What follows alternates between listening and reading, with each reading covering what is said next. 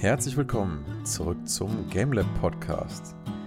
Was lange währt, wird endlich gut. Und damit meine ich nicht unseren Podcast, obwohl der auch schon lange läuft und obwohl ich auch ganz happy damit bin, wie der mal läuft, mit den beiden Co-Hosts, die ich gleich vorstelle, rede ich tatsächlich jetzt heute hier mit den beiden über ein anderes Thema, und zwar die PlayStation 5. Und erstmal ein ganz herzliches Hallo an einmal den David. Hallo David.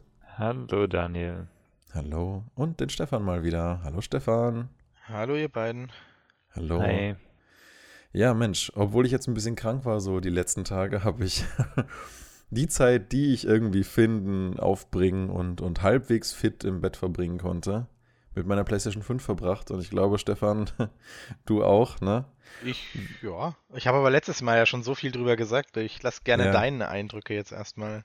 Ja, ja, ja. Ich bin ja jetzt eigentlich erst so ein bisschen dazu gekommen, hier mal ein bisschen mehr zu testen.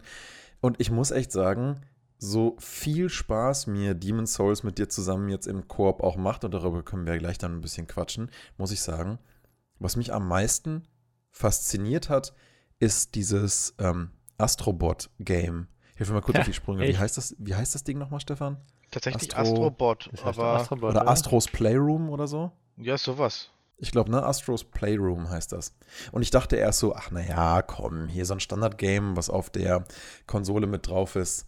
Ja, guckst du mal, ähm, kannst ja mal runterladen, du kriegst es halt mit dazu. Ach so, apropos, kriegst du mit dazu. Das muss man ja Sony wirklich zugute halten. Also es fehlt ja wirklich nicht an Motivation, sich eine PS5 zu holen. Wenn man eine kriegt. Ja, wir haben jetzt glücklicherweise einen Weg gefunden, eine zu kriegen und Stefan ja auch. Aber sie machen es einem ja wirklich nicht schwer, dieses Device äh, cool zu finden. Und dazu zählt unter anderem der Controller, aber dazu komme ich gleich. Aber auch die PlayStation Plus Collection. Und da war ich wirklich amazed. Also das Ding kam ja im November, wurde das ja mit der Play zusammen released. Was ist das genau? Also es ist ja auch schon wieder acht Monate her und ich dachte, sie stellen das schneller wieder ein. Aber nein. Die PlayStation Plus Collection ist ein PS5-exklusives Gratisspielpaket. Und zwar nicht irgendein Gratis-Spielpaket, sondern eine Zusammenstellung aus den Greatest Hits, sage ich mal, der PlayStation 4-Ära. Und da sind halt dann so Sachen drin wie Uncharted 4. Warte, ich, ich guck mal kurz rein. Uncharted 4. Ich kann es dir gerade sagen. Crash Bandicoot, die Insane-Trilogie, dann hast du God of War, Mortal Kombat X, Fallout 4, Final Fantasy 15 scheinbar, äh, Monster Hunter World, Resident Evil Biohazard, Persona 5, Battlefield 1, Call of Duty Black Ops. Dann haben wir noch The Last of Us Remastered, Bloodborne, The Last Guardian, Uncharted 4 ist noch dabei und noch ein paar andere, bevor wir jetzt hier alles aufzählen. Aber es ist Wahnsinn, ne? Es sind insgesamt 20 Games und wie ich finde, wie man sieht, aus jedem Genre eigentlich irgendein echtes Highlight, also für jeden wirklich was dabei.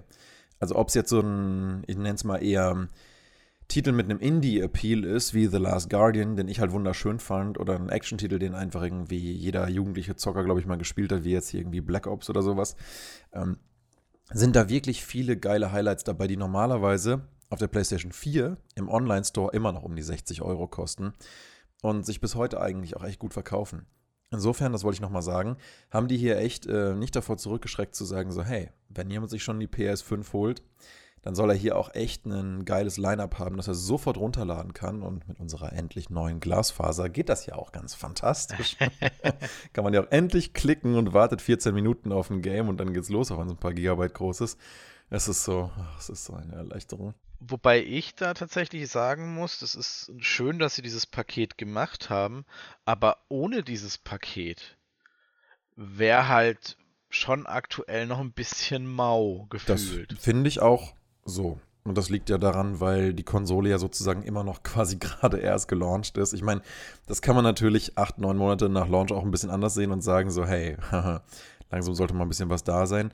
Und es ist ja nicht so, als wäre gar nichts da. Ich meine, es gibt jetzt so Dinge wie Returnal, es, ist, es, es gibt so Dinge wie das äh, Demon's Souls Remake, aber ja, leider fällt mir jetzt so ganz spontan auch nicht wahnsinnig viel mehr ein, wo ich sagen würde, dafür lohnt sich's jetzt total. Es ist mehr so das, was halt am Horizont auftaucht, ne, wie das neue Horizon und solche Geschichten, wo man sich Kena. dann denkt, ja, Ken- Kenner, Bridge of Spirits, genau.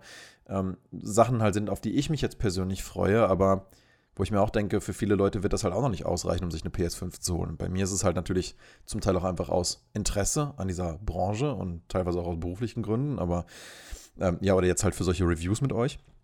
Aber so grundlegend würde ich zum aktuellen Zeitpunkt sagen, hm, ohne die richtig gute PS4 Backwards-Kompatibilität und dieses große Line-up durch bestehende Titel von vorher, wäre das ein bisschen wenig. Auf der anderen Seite, wie gesagt, die Konsole ist erst ein gutes halbes Jahr draußen und bei der PS4 war es nicht anders, bei der PS3 war es nicht anders.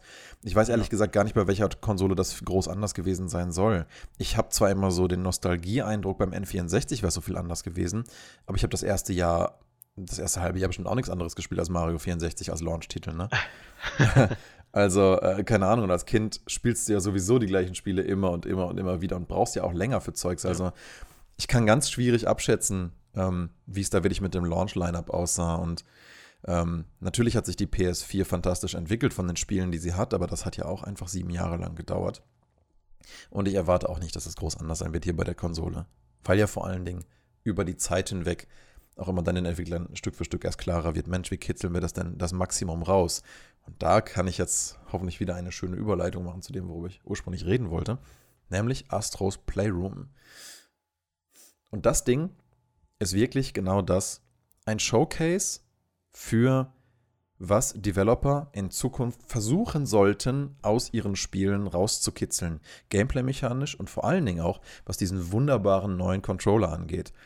Ich war ja am Anfang, als mir das Leute erzählt haben, so ein bisschen hyped, ja, wo so hieß, boah, der Controller ist so ein Erlebnis und das musst du unbedingt mal ausprobiert haben und das fühlt sich so anders an mit der Smart Vibration und alles. Und das ist alles schön, wenn man das erzählt bekommt. Aber es stimmt definitiv, dass man das mal ausprobiert haben muss. Und ich finde, auch in Demon's Souls gibt es viele kleine schöne Details, wo das cool funktioniert. Aber Astros Playroom zeigt halt vor allen Dingen, wie geil sowas wie Adaptive Triggers sein können. Da gibt es dann zum Beispiel so eine, also du rennst halt mit diesem kleinen Roboter durch so eine Welt, das halt ähm, eigentlich fast nur aus PlayStation-Elementen und der allgemeinen PlayStation-Ästhetik gebaut ist. Klar, es sieht aus wie ein riesiges Werbemodul, aber es ist einfach nicht einfach nur ein kleines Minispiel. Es ist ein riesen Potpourri von verschiedenen Gameplay-Mechaniken. Zum Beispiel der Roboter kann einen kleinen Double Jump und dabei schießen so kleine Laser aus seinen Füßen raus, mit denen er sich kurz so ein bisschen äh, höher bewegen kann. Das löst wieder irgendeine kleine Vibration im Controller aus, wo du wirklich das Gefühl hast, du merkst, also das ist ganz komisch zu beschreiben, du merkst irgendwie, dass dieser Laser unten aus diesem Roboter rauskommt und mit welcher Intensität so etwa. Das ist schon mal ganz cool. Dann gibt es wieder Sachen, wo du dich dann in so einen Federsuit reinsteckst als Roboter. Das heißt, deine primäre Bewegung ist es eine Feder, mit der du hüpfst und plötzlich merkst du, dass diese Trigger, die die ganze Zeit super leicht gehen, als wären sie ganz normale Trigger, plötzlich den Widerstand haben wie eine Feder. Also die auch wieder schwer zu beschreiben, aber es fühlt sich an, als würdest du halt eine Feder spannen oder als wäre eine wesentlich stärkere Feder plötzlich hinter diesem Trigger. Ich kann echt nicht sagen, wie die das technisch gelöst haben. Aber das funktioniert echt klasse. Und auch ganz am Anfang, ähm, wenn der Controller, bevor du loslegst mit diesem Astro-Spiel, vorgestellt wird, dann sagt es dir hier, probier doch mal alle Buttons aus, schau dir mal an, wie, wie toll präzise auch die Lageerkennung reagiert. Und dann wird dir gesagt, hier, drück doch mal die Trigger. Und dann drückst du beispielsweise den rechten Trigger und der geht erst ein bisschen schwergängig und dann hält der einfach an. Und dann kommst du nicht weiter mit dem Finger. Da musst du richtig drücken und dann knack und dann, ähm, und dann kommst du über so einen Widerstand drüber und dann wird halt so ein Booster auf der rechten Seite vom Controller durchgezündet, als wäre das jetzt ein Raketentriebwerk und der, der ballert wirklich so volle Kanne nach vorne, so sieht das aus und merkst halt auch die Vibration gleichzeitig im Controller. Und dann machst du es mit der linken Hand auch. Und plötzlich fühlt es sich an, als hätte so ein kleines Raumschiff in Händen, wo du bei beiden Seiten gerade volle Kanne die Booster gezündet hast. Und ich weiß, es klingt total simpel, aber dieses Erlebnis habe ich einfach vier Minuten lang immer wieder gemacht und das auch mal Hannah in die Hand gegeben, weil ich einfach meinte, guck mal, ist das nicht fantastisch? Ist das nicht geil? Wie, wie, wie, wie cool sich so etwas Simples anfühlen kann, wie einfach nur an Controller-Triggern zu ziehen und wie viel Haptik man einfach nur durch den adaptiven Widerstand eines Triggers vermitteln kann. Und das in Symbiose mit diesen vielen kleinen Vibrationsmotoren in dem Controller führt halt dazu, dass du, dass du plötzlich ganz andere, ich nenne es mal, synästhetische Gameplay-Erlebnisse kriegen kannst. Ja, das, das zieht sich eigentlich ziemlich durch, durch das gesamte Astro-Spiel. Das betrifft zum Beispiel mit der Smart Vibration auch so Dinge wie Bodentexturen, über die du läufst. Also nicht nur hörst du logischerweise Materialien unterschiedlich, ob du jetzt über Holz läufst oder Metall, klar hört sich das unterschiedlich an, aber auch die Vibration, die währenddessen im Controller entsteht, die fühlt sich auch ein bisschen anders an. Und das in Kombination mit dem, was du siehst, vermittelt dir wirklich viel stärker eine Art haptischen Eindruck dessen, worüber du gerade gelaufen bist. Das ist echt faszinierend. Es ist wirklich, man muss es einfach erlebt haben. Und dann versteht man aber ziemlich deutlich, was eigentlich das Potenzial von so einem neuen Controller ist und was man damit alles machen kann. Ach, kommt noch hinzu, dass der Controller, ja wie bei der PS4, eigentlich auch schon einen kleinen Speaker drin hat. Aber gerade in Demon's Souls und diesem Astro-Game wird er halt so clever genutzt in Momenten, wo halt der Sound vielleicht in deiner, mit deiner Spielfigur irgendwas passiert, wo du dich halt warpst oder wo du halt deinen Status veränderst irgendwie. Und in dem Moment kommen so kleine ergänzende Sounds aus dem Controller mit raus. Ich habe mal den Test gemacht, ich habe mal äh, meinen Fernseher zwischendurch gemutet und mal drauf geachtet, in welchen Momenten eigentlich wirklich was passiert in dem Controller. Und es ist viel mehr, als man denkt. Und man achtet gar nicht so großartig drauf. Vor allen Dingen, klar, wenn man im Multiplayer mit Headset spielt. Aber wenn ich beispielsweise in Demon's Souls, habe ich gestern, als meine Freundin dann pennen wollte, habe ich gedacht, komm, ich laufe in dem einen Level noch kurz durch und schaue, ob ich noch ein ähm, Item finde, das ich irgendwo habe liegen lassen. Äh, lauf da durch und plötzlich merke ich so, oh Mist, der Controller meldet sich. Ich kann ja gar nicht alles muten. Und das waren dann so Kleinigkeiten wie zum Beispiel ein Aufzug, der halt immer wieder rauf und runter geht. Der, von dem hörst du halt das der Maschine, die das antreibt. Ach, gar nicht so sehr das, das gar nicht so sehr das Gequietsche von dem ganzen Rad, sondern ein Teil des Sounds kommt aus dem Controller. Oder wenn du dich warpst, zurück in den Nexus und du halt so diesen tollen weißen Lichtpartikeleffekt bekommst, womit sich dein Charakter auflöst, der kriegt auch ein, so, so ein was aus dem Controller kommt.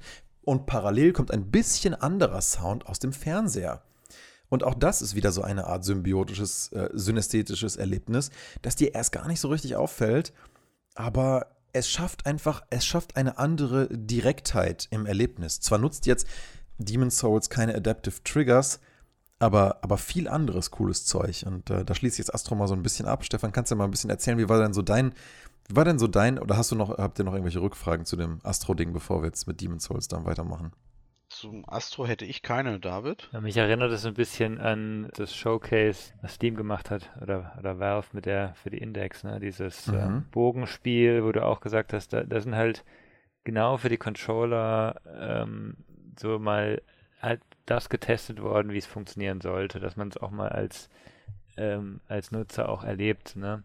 Die Controller an sich hören sich natürlich jetzt schon irgendwie cool an. Ich, ich bin da immer noch etwas skeptisch, weil mich auch bei bei anderen Controllern immer diese Motorenbewegung stört, aber ich glaube tatsächlich, dass es, für, dass es angenehmer wird, wenn es kleinere Bewegungen sind. Weil was mich halt immer nervt, ist, wenn du du spielst ein Spiel und plötzlich macht es ne, mhm. irgendwie, ne, und plötzlich hat es ja. diesen einen, diesen einen, ist ja mehr oder weniger eine Stärke, ne, klar, ein bisschen weniger, mhm. mehr oder weniger, aber das äh, würde ich mir jetzt erhoffen, dass es eben etwas sensibler ist und nicht so einmal Wurm macht, ähm, sondern eben man gewöhnt sich da auch mehr dran, wenn es immer stetig ist. Deswegen. Ja, genau. Und, und das ist halt viel besser gelöst. Wie gesagt, früher mhm. waren die Controller sehr Dauervibrationen in einer Stärke, hatte man so ein bisschen das Gefühl, so, oh Gott, hier ist ein Erdbeben und der Controller, brrr, der bewegt sich ja regelrecht auf dem Tisch. Genau.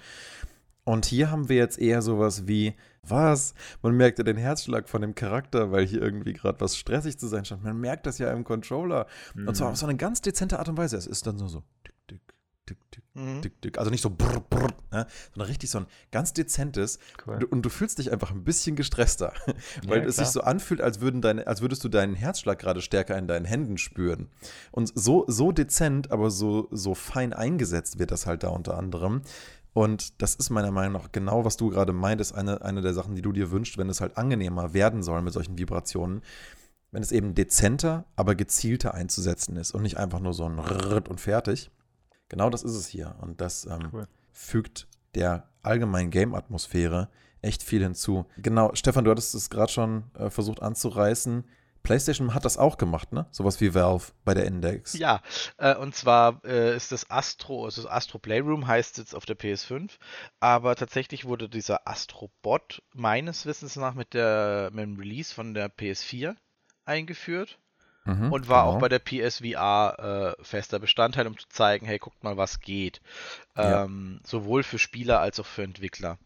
Was ich an sich eine sehr, sehr coole Sache finde, weil ähm, gerade als Spieler kriegst du endlich mal zu sehen, was die Konsole wirklich leisten kann. Und kannst mhm. dann halt auch sagen, okay, das Spiel kommt jetzt raus und es ist toll, aber irgendwie hätte es mehr gekonnt, weil man weiß ja, was die Konsole kann. Also gerade zum Ja. Beispiel mit den Triggern arbeiten oder Ja. du weißt, was der Controller alles kann. Und du siehst dann, ja gut, jetzt kommt irgendwie das PS5-Spiel AAA von Electronic Arts, die keine Ahnung, wie viele Millionen reingesteckt hat, wo du denkst, ja, aber eine halbe in die Steuerung mit dem Controller hättet ihr noch reinstecken können. Ja. äh, Ähm, was ich halt daran, wie gesagt, so nett finde, ist, du denkst erstmal, so wie das so, so cute, wie das gemacht ist mit dem Astro, denkst du erstmal so, ach naja, ähm, das ist erstmal nur so ein Game, so aus Spaß. Ach, naja, kann man mal kurz reingucken, weil es das erste ist, was jetzt schnell runtergeladen war nach der Installation. Und merkst dann aber, nein, das ist, fühlt sich wirklich fast an wie ein vollwertiges Spiel und es zeigt so viel Potenzial, dass das wirklich viele, die diese Konsole haben, garantiert auch mal angeschmissen haben. Mhm. Und das setzt halt dann auch so ein bisschen mit die Erwartungshaltung für zukünftige Spiele. Also natürlich hatte ich von Demon's Souls jetzt nicht erwartet, dass es halt seine Mechaniken überarbeitet, deswegen stört es mich dann nicht. Aber nachdem ich gemerkt habe in dem Astro, wie geil diese Adaptive Trigger sein können, finde ich schon fast, jetzt schon fast ein bisschen eigenartig, dass diese Trigger in Demon's Souls sich einfach ganz leicht durchpressen lassen, als, als, als, weiß nicht, als, als hätten die keine Special-Funktion, als Mhm. gäbe es die einfach nicht. Dabei hätte man meiner Meinung nach, zum Beispiel, weil R2 und äh, L2, äh, nee, vor allen Dingen, weil R2 in Demon's Souls ja die starke Attacke mit der rechten Hand ist, hätte man dort ja zum Beispiel so was Kleines einbauen können, wie, äh, je nachdem, was für eine Waffe, in welcher Schwere du in der Hand hast, hast du es dann vielleicht auch etwas schwerer, diesen Button zu drücken. Klar, dann kann man sagen, das schafft dann aber signifikante Nachteile im PvP oder so, obwohl da sowieso fast niemand R2 benutzt. Im allgemeinen Spiel würde das äh, massiv eingreifen. Ja, genau, es greift in das ursprünglich designte Spiel dann ein und ändert es ab. Genau. Ja. Es wäre meiner Meinung nach wäre das ein massiver Eingriff, wenn du plötzlich das Zweihandschwert wirklich schwerer durchdrückst, weil du dann halt auch bei einer leichten eventuell fester zudrückst, aber du vielleicht dann etwas langsamer bist mit dem Auslösen des Schlags und das ist bei Demon's Souls Mhm. halt relativ wichtig. Ist der Ja. gegnerische Zauber, ne, oder das, der Zauber vom Monster, das haben wir gestern ja öfters gemerkt, eine Sekunde schneller als du, dann Ja, das heißt, die Latenz beim Zuschlagen hat die Waffe ja eh schon durch ihre Animation. Das Genau. heißt, sie würde dann strategisch gesehen noch langsamer. Also für mich ist die Frage, ob die Latenz davon beeinflusst wird, weil wenn du einen Widerstand hast, das Spiel merkt ja schon, wenn du anfängst zu drücken, was, was Mhm. passiert. Und das kann man doch sicher intern irgendwie ausgleichen. Und ich, ich, also ich Mhm. meine, der Widerstand, den du hast, der würde ja schon tatsächlich der, der logischen Folgerung, du hast ein schweres Schwert, du brauchst länger und ihr habt ja irgendwie gerade gemeint, die Animation ist langsamer. Mhm. Dann muss man halt die Animationen vielleicht ein bisschen schneller machen oder so, dass man es ausgleicht. Also ich glaube, da gäbe es schon Möglichkeiten. Das Mhm. hört sich schon als eine gute Idee an. Klar würde es das Spiel ändern, aber dass es schwerer ist, das schwere Schwert zu schlagen, ist logisch. Sinn, und ich ja. habe ja damit auch mehr Schaden, oder? Ja, ja. Und vor allen Dingen, das Ding ist ja eh an manchen Stellen ein bisschen re-envisioned worden. Also es ist sowieso vom Feeling her immer noch ultra geil und sehr dense und düster. äh, Aber es fühlt sich schon echt nochmal neu und frisch an. Und insofern, ich hätte, ich persönlich hätte kein Problem damit gehabt, wenn sich sowas geändert hätte. Und eine Möglichkeit, sowas auszugleichen, wäre beispielsweise ja gewesen, ein bisschen was du du gerade angefangen hattest vorzuschlagen, David, ist, der Controller merkt ja schon, wenn du anfängst zu drücken. Das heißt, was du halt hättest machen können, wäre die Animation so ein bisschen zu binden auf das, wie weit der Trigger reingedrückt ist. Weil wenn du einfach länger brauchst, um ihn zu drücken im Vergleich zu einem normalen Angriff, dann kannst du ja auch versuchen, das von der Animationskette ungefähr so auf den Fortschritt des, des Triggers zu mappen. Wenn du zu früh dann aufhörst mit dem Drücken, dann geht er halt wieder in die Idle zurück und wenn du es halt komplett durchziehst, dann wird die Animation auch ungefähr in der gleichen Geschwindigkeit ausgeführt. Ja. Das könnte ich mir vorstellen, dass das ein extrem geiles System wäre für zukünftige ähm, Dark Souls ähnliche Kampfsysteme. Vielleicht kommt es ja mit Elden Ring. Ja, ähm, mal schauen. Können wir nicht, können wir noch nicht wissen. Ne? Ist das ein Exclusive für die PS5? Ich weiß es gerade gar nicht. Das kann ich dir jetzt gerade auch schlecht beantworten. Das ist schon möglich. Aber die letzten Dark Souls Games kamen. Die, das erste Demon's Souls war ja nur PS3. Dark Souls 1 wurde dann ja später auch auf den PC und später auch auf die Xbox geportet oder direkt auf die Xbox.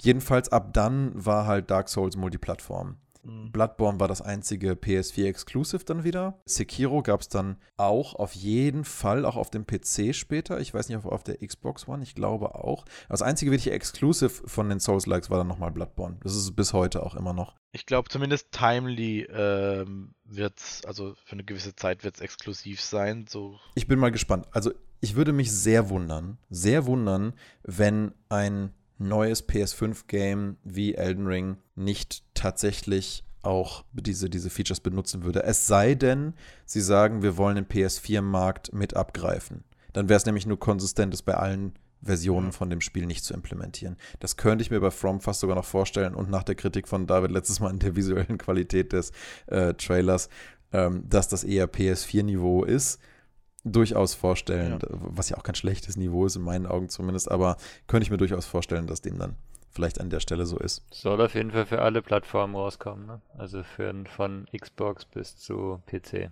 Zeitgleich? Momentan steht ein Datum da. Ja, dann werden sie wahrscheinlich keine Adaptive Triggers machen. Und das ist auch so ein bisschen das, was ich halt befürchte, muss ich sagen. Also darin sehe ich eine Gefahr und eine Chance in diesen Adaptive Triggern und dem ganzen Controller.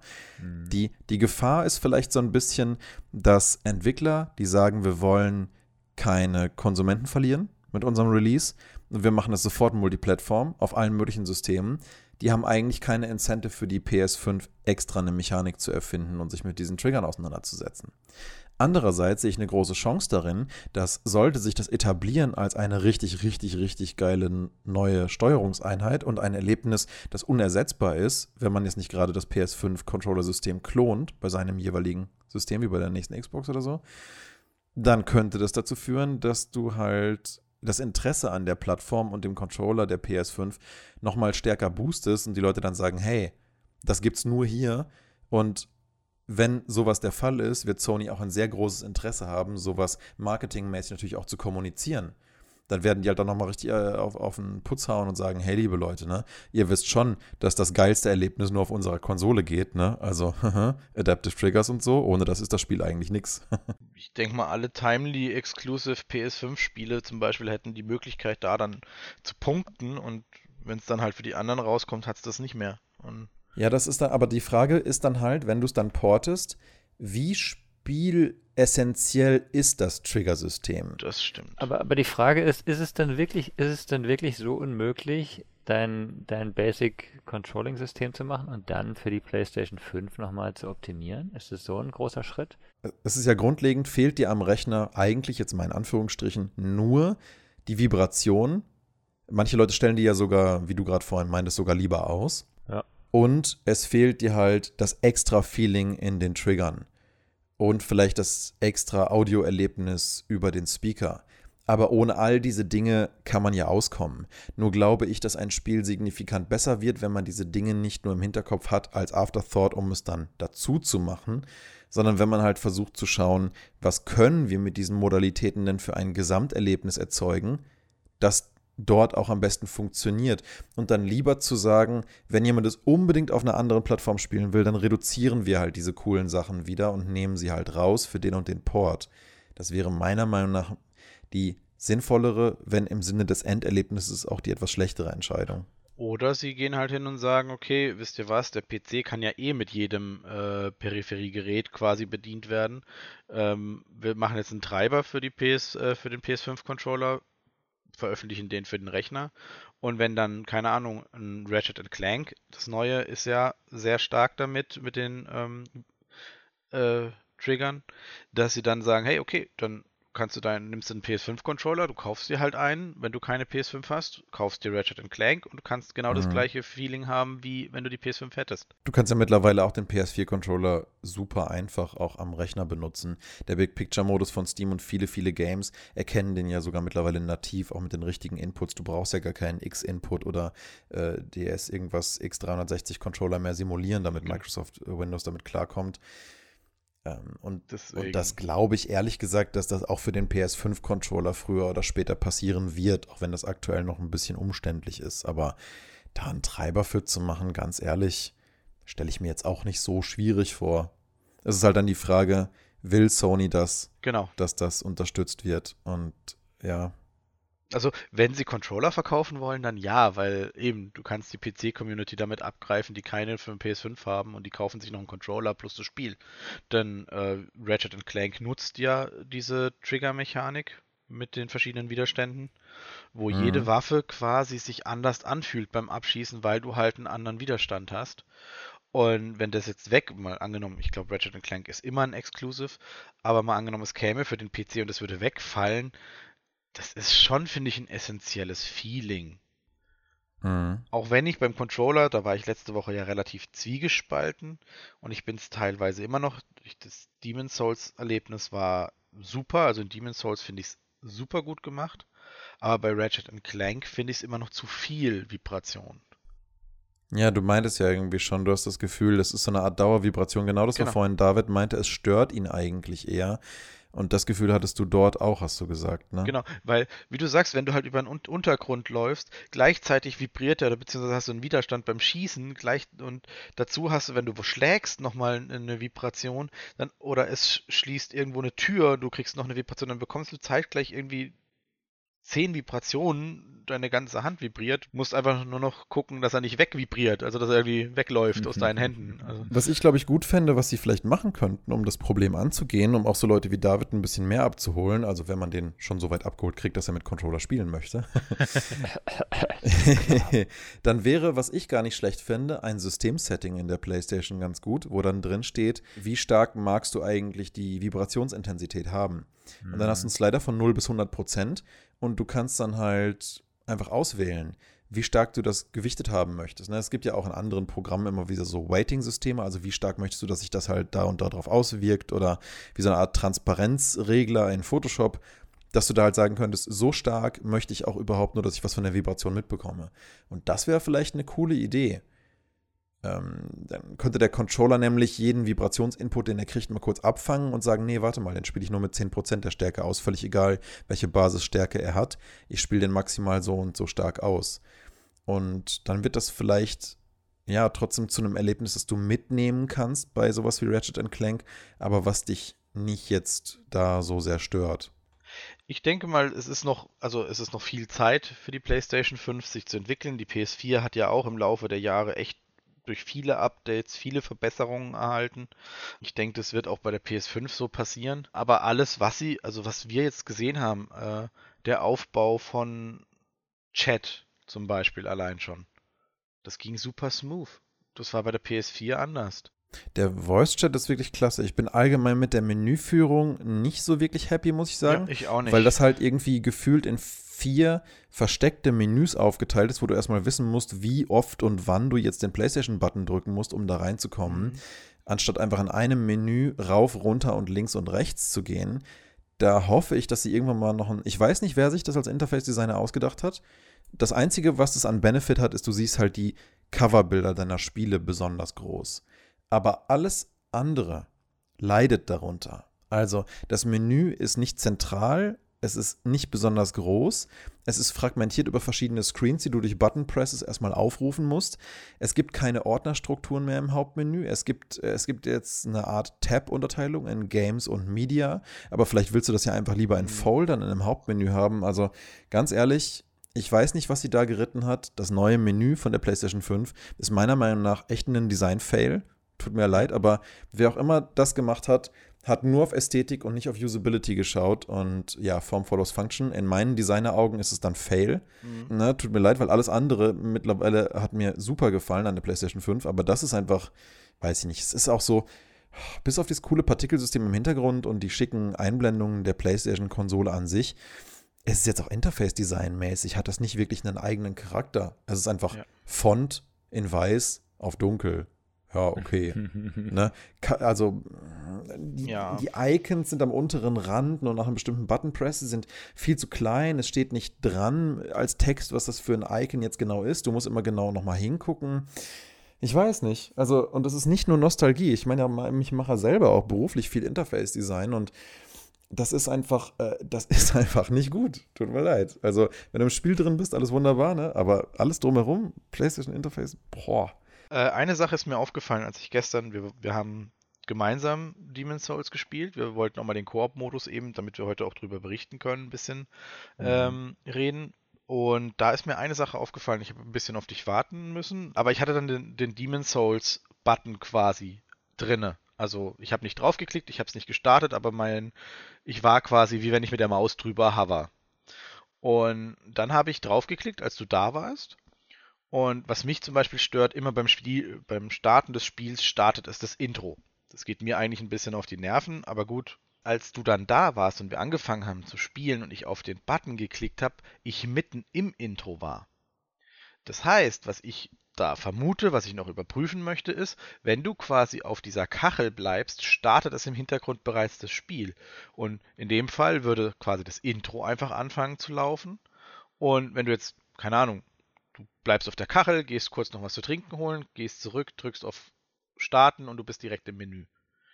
Das, wenn das so wäre, das muss ich noch überprüfen, mache ich vielleicht heute mal. Wenn das so wäre, wäre das eine echt coole Sache. Also, dass du dann quasi sagst, okay, äh, du fängst schon mal an, weil bis zum Startmenü kommst du dann ja theoretisch immer.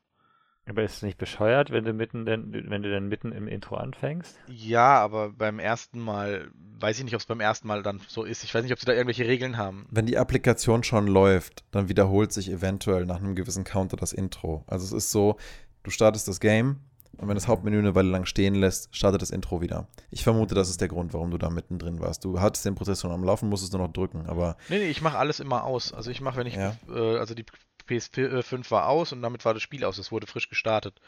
Ähm, mhm. Deswegen, ich kann es gerade, ich muss es nochmal überprüfen. Ich sage dann nächstes Mal äh, gerne nochmal was zu, weil wenn das so wäre, finde ich es ein schönes Feature was aber versteckt ist, weil das sagt dir ja keiner. Vielleicht war er ja nur im Rest-Mode und der Prozess lief hinten dran noch und naja, wurde nur gefrozen. Okay, jedenfalls, wie war denn mal abgesehen von dem Menü, was ja das Spannendste an Demon's Souls ist, äh, wie war denn dein sonstiges Erlebnis? Äh, kannst du mal ein bisschen erzählen? Ich ja also, ein bisschen.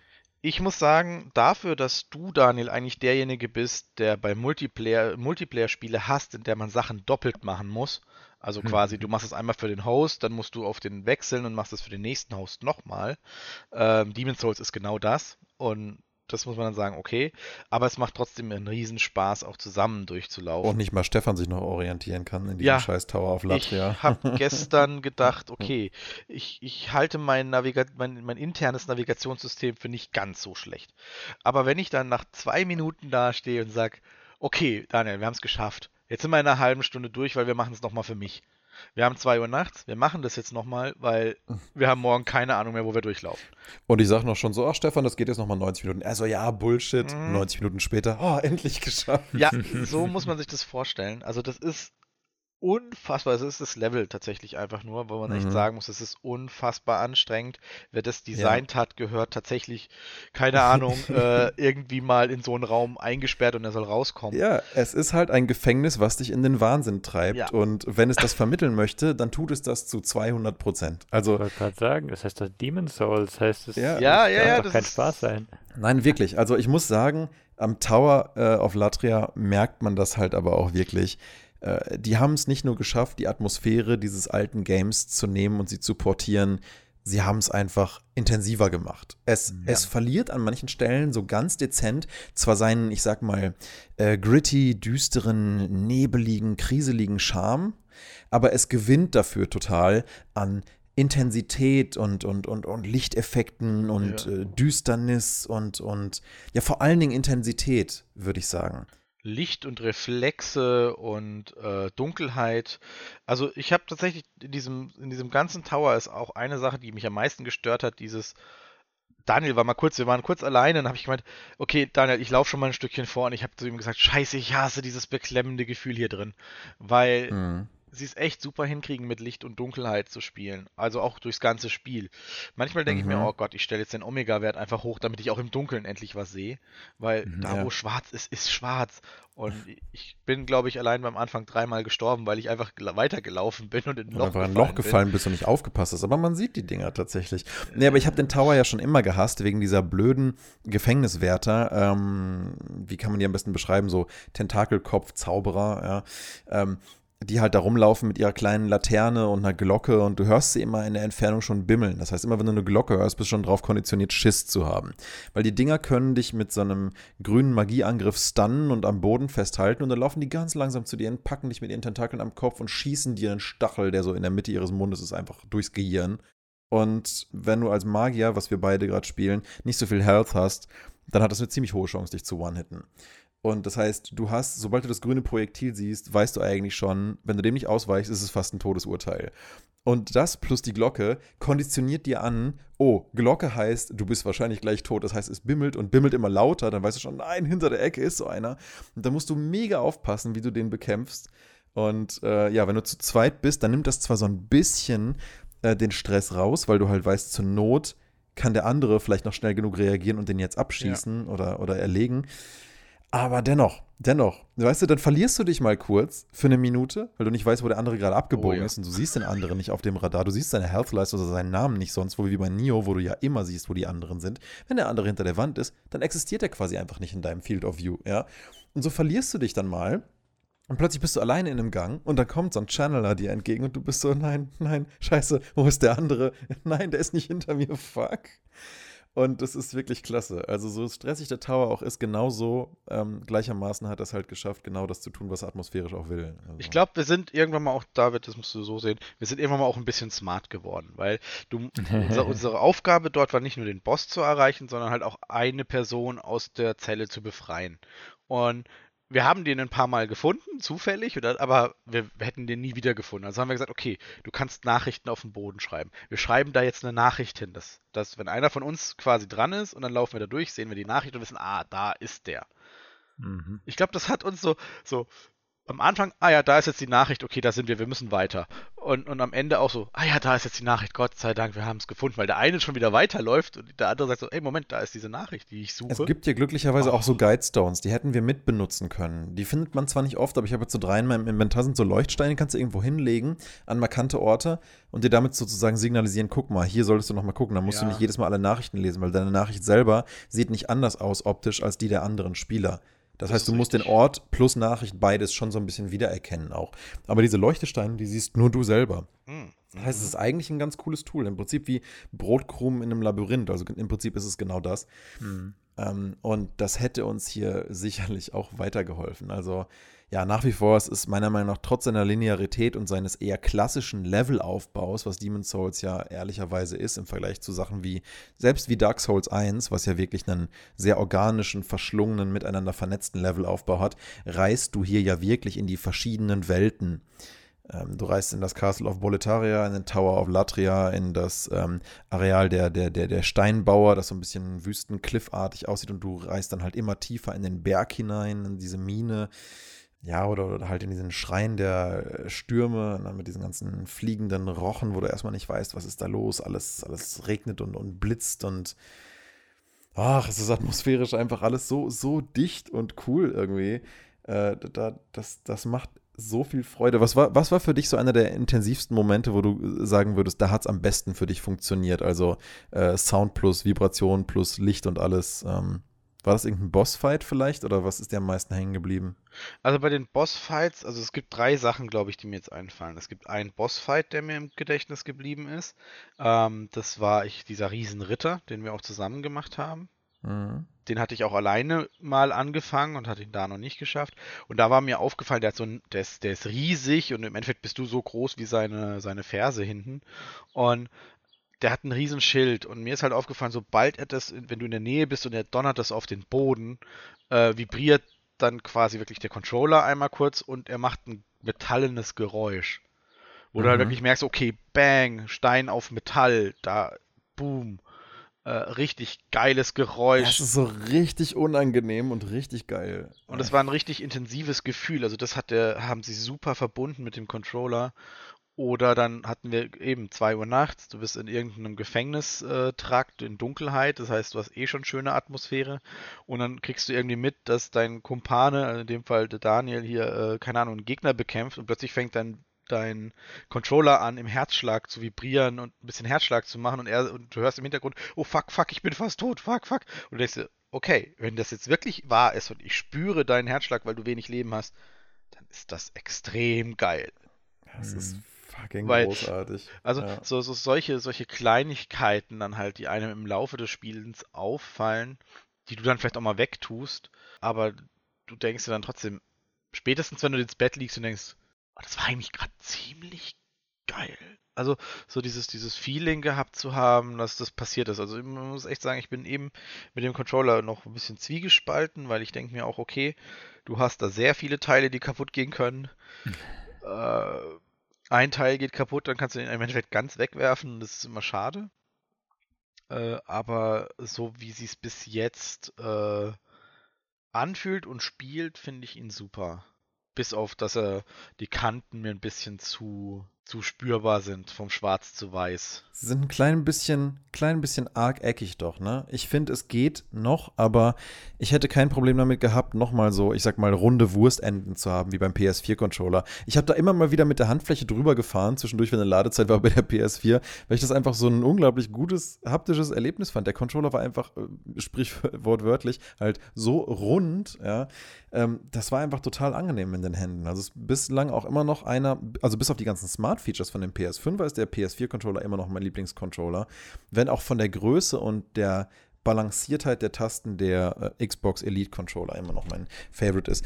Aber gut, mal von Controller, Controllern abgesehen, ähm, ich muss auch sagen, also was mich vor allen Dingen auch freut, ist, dass das für dich halt das erste Demon's Souls Erlebnis ist. Du kanntest den alten Teil ja gar nicht. Ich habe ja immer wieder gesagt, hey, kauf dir doch mal eine PS3, lass doch mal, spiel doch mal Demon's Souls. Ich packe auch die alte Dreier gerne nochmal aus und spielen wir es zusammen. Lass uns das doch mal machen.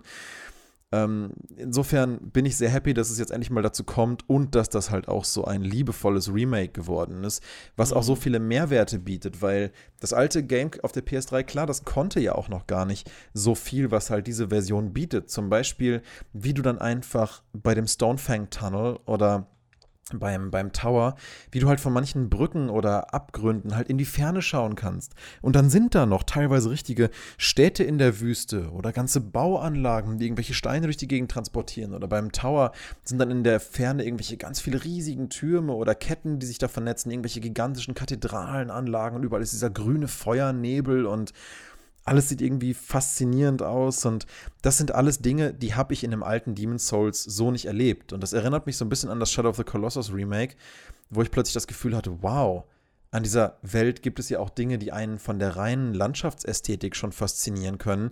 Einfach nur, weil die, die das Remake gemacht haben, es so gut mit uns als Spieler gemeint haben und diese ganzen Dinge hinzugefügt haben, die äh, entweder damals schon da waren und einfach nicht aufgefallen sind, weil sie bei weitem nicht so gut aussehen oder nicht erkennbar waren, oder jetzt halt überhaupt erst mit drin sind, sowie halt selbst ein, ein, eine ganz simple Säulenhalle im allerersten Level im, im, im Boletaria Castle. Da gibt es so einen, einen Hallway mit so acht oder zehn Säulen, irgendwie vier, fünf auf jeder Seite. Das sah vorher einfach, ich sag mal, sehr, sehr quadermäßig aus. Also da gab es ästhetisch nicht viel zu holen. Es hatte an sich eine coole Lichtstimmung. Okay.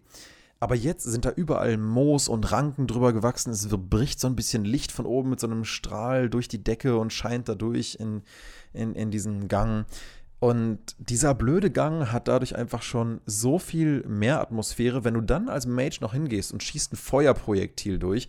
Das hat sich fast so magisch angefühlt wie das, was ich vor ein paar Wochen über das Diablo Resurrected Remake gesagt habe, wie viel plötzlich ein besser gemachtes Lighting für die Atmosphäre ausmachen kann. Oder bei der Spinne im Stonefang Tunnel, die du dann bekämpfst, die halt entweder mal ein Netz durch den Gang schießt, durch die du auf sie zulaufen musst, oder halt ein paar Feuerbälle.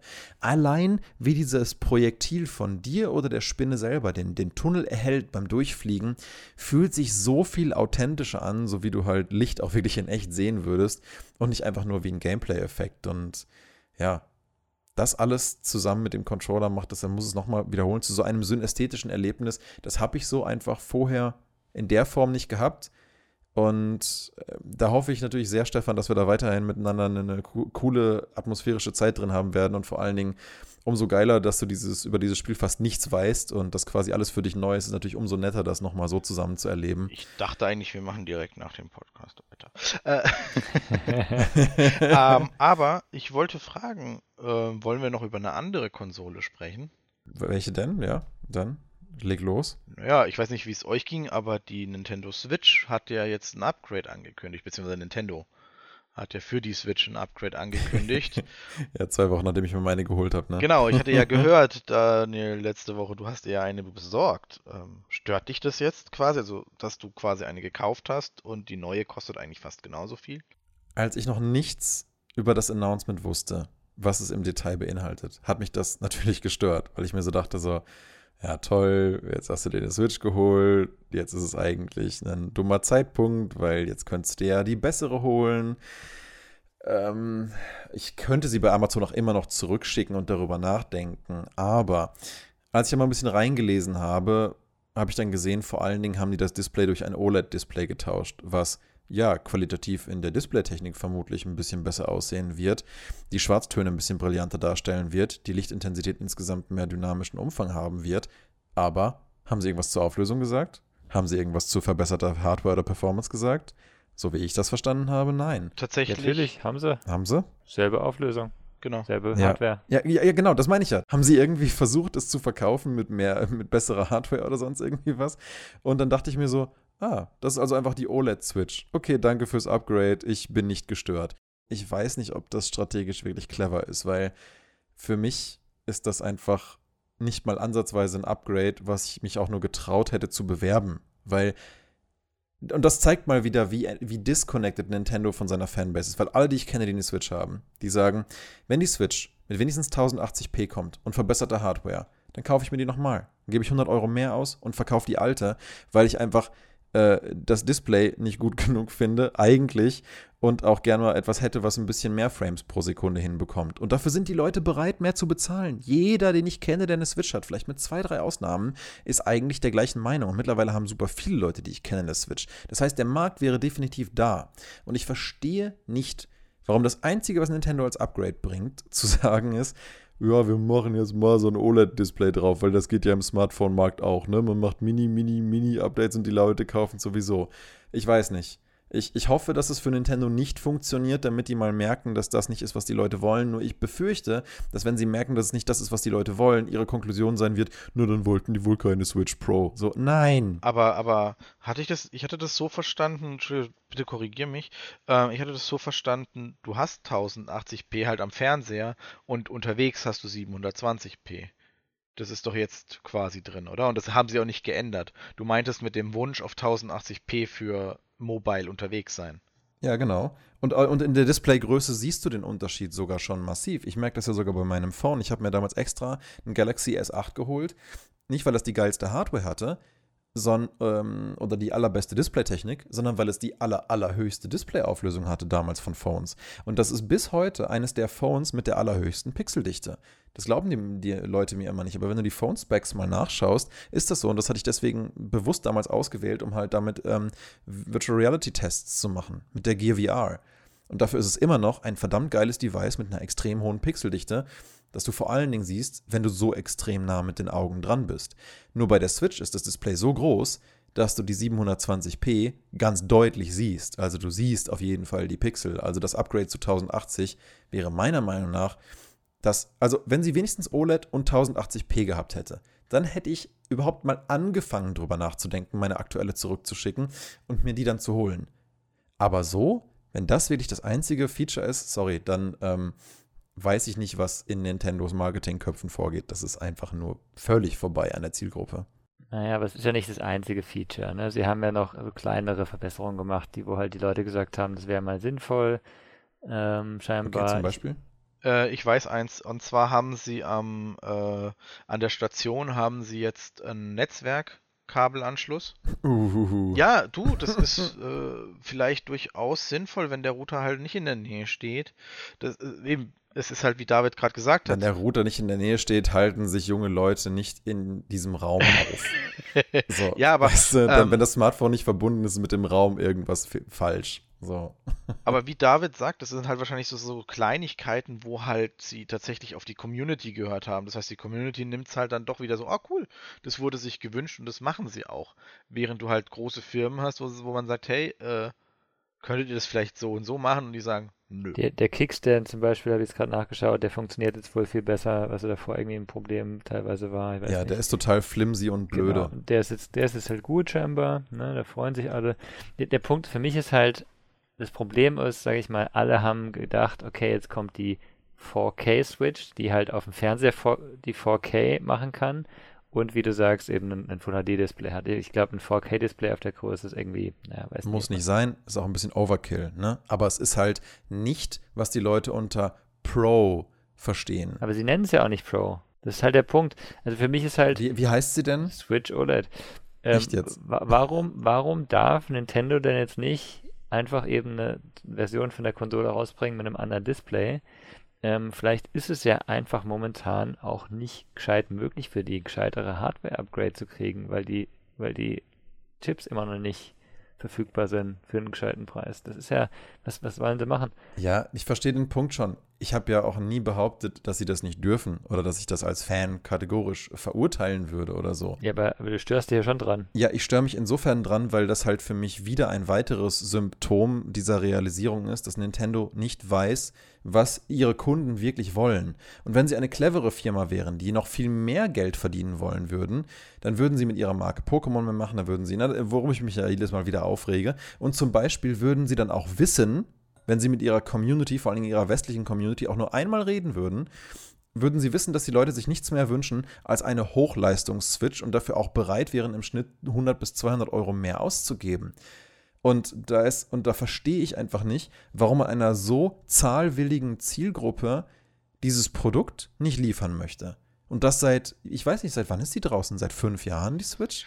Ja, aber da könntest du genauso argumentieren, die Community will ein neues äh, Mario Kart, das kommt nicht. Aber so wirklich wissen kannst du es ja nicht, weil das ist ja nur deine Perspektive, beziehungsweise aus deiner Bubble heraus. Aber das ist doch heutzutage Blödsinn, dieses Argument. Du kannst doch alles Mögliche wissen. Du kannst Umfragen mit deiner Zielgruppe machen. Richtig. Du kannst direkt die Daten auf der Konsole analysieren. Heutzutage sind doch alle großen Firmen absolute Datenkraken. Die wissen doch nahezu alles über ihre Zielgruppe, wenn sie es nur messen wollen. Das heißt, das Argument von, die können nicht wissen, ob das nicht, ob das gewünscht wird, ist meiner Meinung nach heutzutage äh, irgendwie schwierig zu halten. Ja, aber dann ist es aus deiner Perspektive halt ein bisschen schwieriger, weil die Firma weiß, hey, Stardew Valley ist das Ding, was bei äh, was den Marktanteil von 80% hat. Mario Kart hat halt nur 10%. Natürlich entwickeln wir lieber an Stardew Valley weiter, weil da sind die 80%, aber du in deiner Bubble sagst, alle meine Freunde wollen ein neues Mario Kart.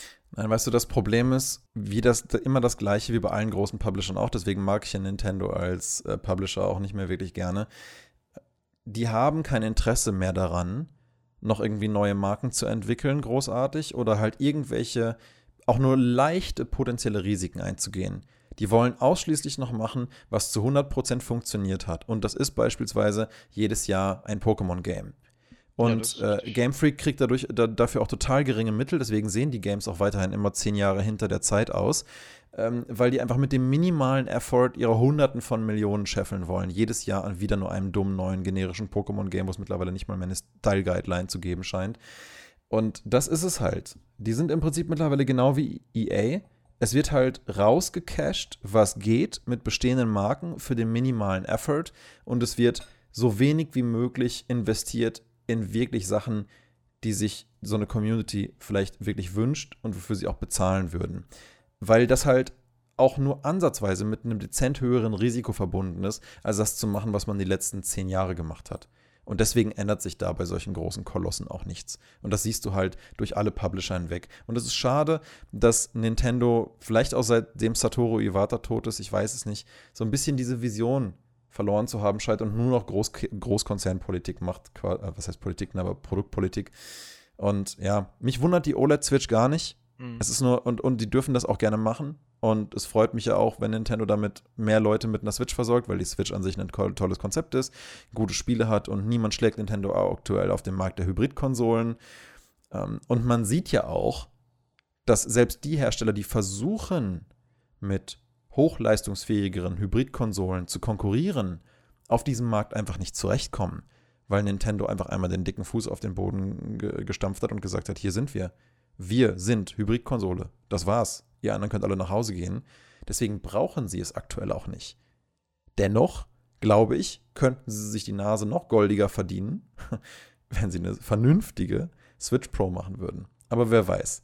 Vielleicht kommt das ja kurz bevor die Switch generell abgeschafft wird, so wie es beim Nintendo 3DS war. Da kamen ja die richtigen geilen Pro-Varianten erst, bevor sie die Switch eingeführt haben. Dann hieß es bei den Pro-Varianten so, nein, das wird ja auf keinen Fall, wird die Switch das ablösen. Ja, was ist los? Der 3DS ist komplett tot. Es gibt kein einziges neues Announcement mehr. Es gibt für Nintendo nur noch die Switch. Die Frage für mich ist halt, ne, also ich, ich verstehe deine gewisse Frustration damit, dass du sagst, hey, das, das ist halt schade für Spieler wie dich, die mehr wollen. Die Frage ist halt wirklich aus, aus reiner Business-Sicht, wie viele Spieler sind es, die so viel Wert drauf legen. Ne? Hast du nicht, mhm.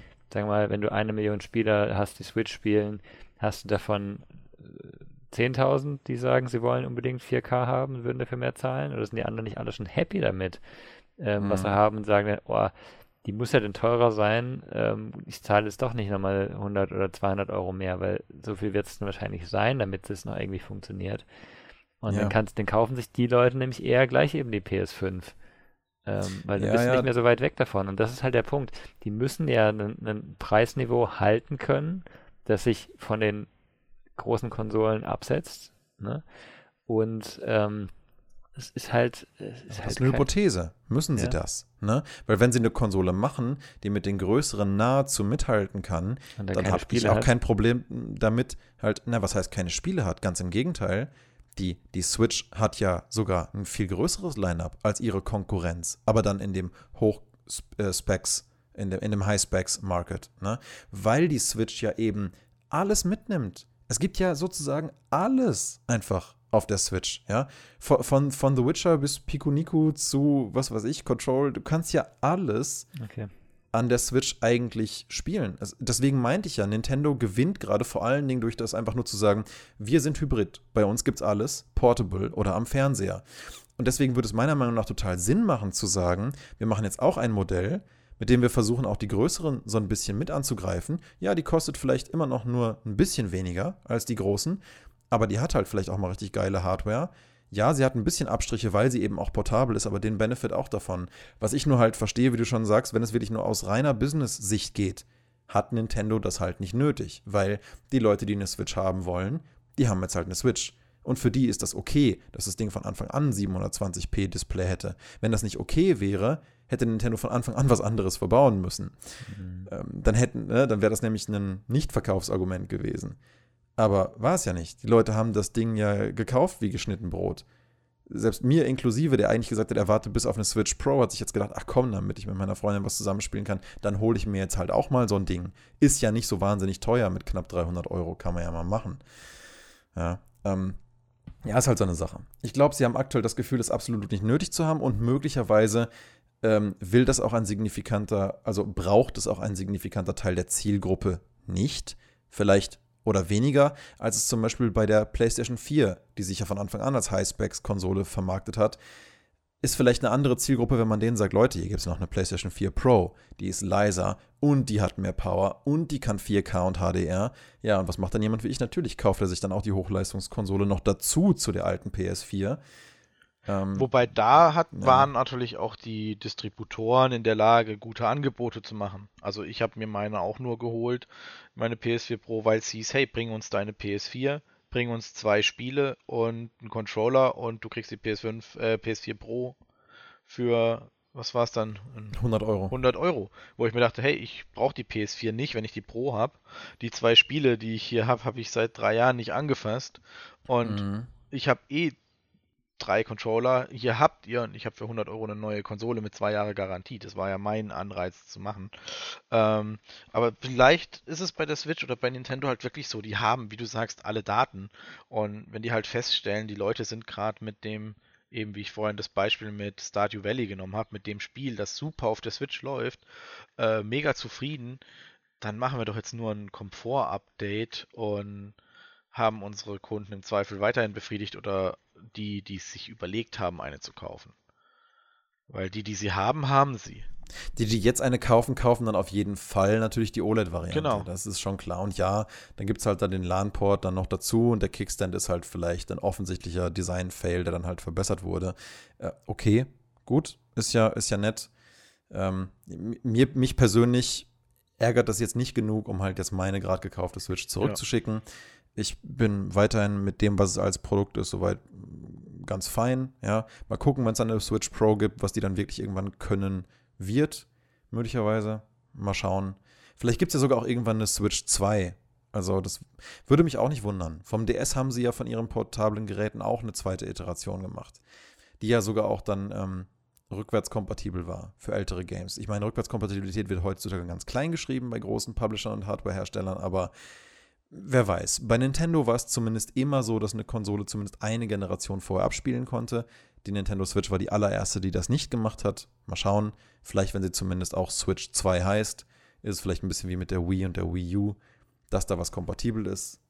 Muss man mal gucken. Ich, ich glaube ehrlich gesagt, dass auch momentan echt kein guter, kein guter Zeitpunkt hardwaremäßig ist. Ich glaube, dass es zu viel kosten mhm. würde und dass das ein wichtiger Punkt ist bei der Entscheidung. Ich glaube nicht, dass ja. sie nur sagen, ey, die Zielgruppe ist zu klein und die sagen halt auch, ich verkaufe halt keine Konsole, ne, das, die, die so viel Power hat. Du musst überlegen, 4K, ist das was, die, die PS4 konnte es schon, glaube ich, oder? Die PS4 Pro konnte das. Die, die, die, Pro konnte es, aber die, die Hardware der PS4 Pro in eine Switch-Größe zu bringen, kostet viel Geld. Ne? Mhm. Also ein, ein Geld, sehr, ja. sehr, sehr High-End-Handy heutzutage kann das vielleicht. Ja, oder so ein iPad Pro und das ist auch deutlich größer von den ja, Abmaßen. Deutlich ne? teurer. Ja, eben, deutlich teurer. Äh, und man muss ja noch, noch wirklich dazu sagen, ich meine, jetzt mal davon abgesehen, du nimmst jetzt nicht als Handheld oder an den Fernseher. Ich meine, dein Fernseher muss das können. Und ich habe es ja für die PS5 letztes Mal, glaube ich, auch schon überschlagen. Ich glaube, ich müsste fast 3000 Euro investieren, damit ich die PS5 voll ausnutzen könnte noch zusätzlich ja, zur PS5. Naja, naja nein. Naja. Also ich habe, ich habe, was habe ich ausgegeben? 750 Euro für unseren neuen 4K HDR-Fernseher. Ja, genau. Und jetzt willst du noch den Surround Sound, also brauchst du noch den Verstärker, der auch 4K ausgeben Hast du doch eh schon. Nee, meiner kann kein 4K ausgeben. Ach so. Ja, aber dann kriegst du halt irgendwas, irgendein Zwischending. Ja, natürlich werden es Zwischending geben und dann will ich natürlich auch, dass der Beamer 4K kann, deswegen komme ich auf die 3000. Gut, aber das, das ist jetzt natürlich ein bisschen persönliche Präferenz, weil grundlegend. Ja, aber ich muss ja meine Hardware, die ich habe, anpassen. Das meine ich. Und das ist ja bei der Switch auch. Ja, aber musst du nicht. Du hast ja, wenn du, sobald dein Fernseher 4K HDR kann, nimmst du dir den digital out, steckst ihn in deinen Receiver, so wie ich es gemacht habe. Wir haben ja fast das gleiche Setup. Dann hast du deinen Surround Sound, dann hast du deinen 4K HDR, dann hast du deine PS4 Pro da dran. Das, das, das kostet dich eigentlich zum aktuellen Zeitpunkt nur einen neuen Fernseher und dann hast du eigentlich alles, was du rausholen willst. Wenn du es richtig willst, hat er die PS5 7.1, oder? Zumindest die Kopfhörer, ähm, die sie mitliefern oder die sie anbieten, haben ja 7.1. Das heißt, sie unterstützt es. Das heißt, du müsstest dir ja ein System kaufen, das auch 7. Also wir gehen jetzt wirklich davon aus, du möchtest das volle Erlebnis. Also nur dafür. High-End. Ja ist jetzt eine Hardware-Präferenz. Nicht ähm. jetzt für normal, aber da steckt halt viel immer noch hinten dran und die Switch hat ja eigentlich eine recht gute Lösung, dass es halt Handheld und Fernseher ist. Ähm, aber sie hätten vielleicht für einen Fernseher. Aber das könntest du ja genauso gut sagen über die Switch. Also wenn du halt ein geiles Surround-Erlebnis haben willst mit sonst was, dann bräuchtest du das ja für die Switch auch. Deswegen sehe ich das jetzt nicht so sehr als ein Argument dafür. Aber äh, ich sage ja auch gar nicht, dass die Switch Pro 4K haben sollte. Mhm. Es würde ja schon reichen, wenn die einfach nur das marktübliche 1080p endlich mal machen würden. Aber ja, ich sehe das Argument schon. Im aktuellen Markt, RAM ist zu teuer, Grafikkartenchips sind zu teuer, CPU-Chips sind zu teuer es ist jetzt eigentlich gerade kein guter Zeitpunkt für, und vielleicht stehen noch Lieferketten in China irgendwie gerade immer noch still. Es ist jetzt einfach kein geiler Zeitpunkt, ähm, als, als, als Publisher in neue Hardware investieren zu müssen. Das heißt, wenn du nicht musst, machst du es wahrscheinlich auch erstmal nicht. Ja, ich weiß jetzt nicht, wie lange gibt es das jetzt schon, dass alles so, die Preise so sind, zwei Jahre?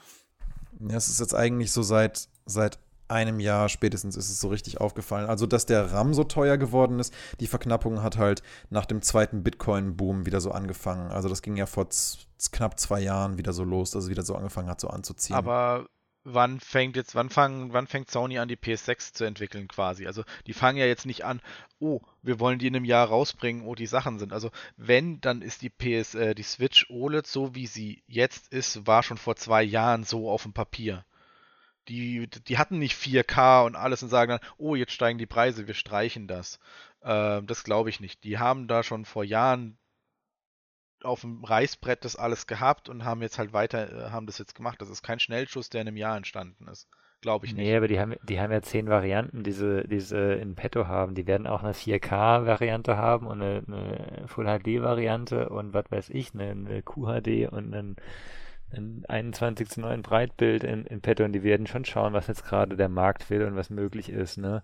Mhm. Ähm, und ich kann mir schon vorstellen, dass die jetzt halt gesagt haben, okay, eben die Switch ist fünf Jahre draußen, wir sollten jetzt mal irgendwas Neues machen, dass die Leute nicht denken, es passiert gar ja. nichts mehr, machen das und vielleicht machen sie in einem Jahr oder eineinhalb oder zwei, äh, dann kommt halt die, die stärkere Hardware mit raus. Das Warum denn nicht sein? Ja, klar. weil jetzt aktuell sich gescheite OLED-Displays von Herstellern zu besorgen, sich einen LAN-Port zu besorgen, mhm. sich einen Plastikteil hinten am Case neu fertigen zu lassen, das, das kannst du alles wunderbar schnell umsetzen. Und da musst du wahrscheinlich nicht mal eine Neuzertifizierung für dein Gerät irgendwie großartig machen lassen oder die kostet dann auch weniger. Mhm. Ähm, da bist du schneller durch mit solchen Prozessen. Und ich denke, das sind sicherlich Gründe dafür gewesen, warum man gesagt hat, komm, wir geben den Leuten mal das Feeling, hier passiert was. halten die so ein bisschen bei Laune, holen vielleicht zwei, drei Leute ab, die sich noch keine Switch geholt haben. Und vielleicht machen wir später dann nochmal was anderes. Ich weiß es nicht. Mal gucken. Es bleibt spannend und ihr werdet weiterhin Spaß hoffentlich mit der PS5 haben. Ich bin mal gespannt, ja. was für ja. Spiele ihr als nächstes mal, ähm, mal anspielt, ob es da noch mehr diese, äh, also ob der Controller gut eingesetzt wird ähm, in einem anderen Spiel noch und ähm, mhm. ob es da nochmal so, so coole Erlebnisse gibt, die ihr jetzt schon, äh, von denen ihr schon berichtet hattet. Ja, da bin ich auf jeden Fall sehr gespannt. Erstmal werde ich eine deiner Empfehlungen, David, wahrscheinlich nochmal antesten, weil ich hatte es eigentlich nur als Download-Test gemacht, weil ich mich einfach so gefreut hatte wegen unserer Glasfaser und einfach mal gucken wollte, wie schnell sowas geht wie äh, Control auf der PlayStation 5 runterzuladen. Uh. Weil das war ja, das war nämlich auch vor einem Monat gratis uh. im, ähm, im, im, im mhm. PlayStation Plus mit drin. Und ich dachte so, ja geil, letzte Mal runter, Viertelstunde später war das Ding einfach fertig. Ich war so, okay, nett. Und ich bin noch nicht dazu gekommen, es anzuschmeißen, aber ich habe gesehen, dass es bei Bekannten von mir auf dem PC sehr ruckelt. Und ich habe bei der PlayStation 5 Version wirklich keine Bedenken, dass das da gut läuft und dass da die Lichteffekte und die Ästhetik alles schön zur Geltung kommt. Deswegen wird das wahrscheinlich eins der nächsten Dinger sein, die ich mir vielleicht zwischendurch, wenn es auch nochmal zum ersten reingucken ist, mal da geben werde. Und äh, bin sehr gespannt. Also äh, generell bin ich ja mit dir, mit Empfehlung von dir, David, bisher generell immer gut gefahren. Also bin mal gespannt, wie das so wirkt.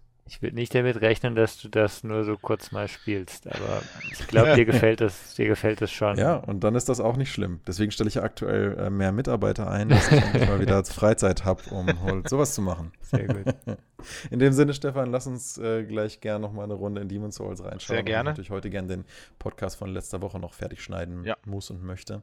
Lass uns das machen. Ich habe da voll Bock drauf. Jo, auf jeden also, Fall. Dann äh, vielen Dank euch wieder für diesen spaßigen Podcast diese Woche. Und dann hören wir uns nächste Woche wieder zu, ja, mal schauen, welchem Thema. Neuen PS5 Game Updates oder was auch immer. Wir gucken mal. Okay, super. Bis dann. Bis nächste Woche. Bis dann. Bis dann. Tschüss. Tschüss.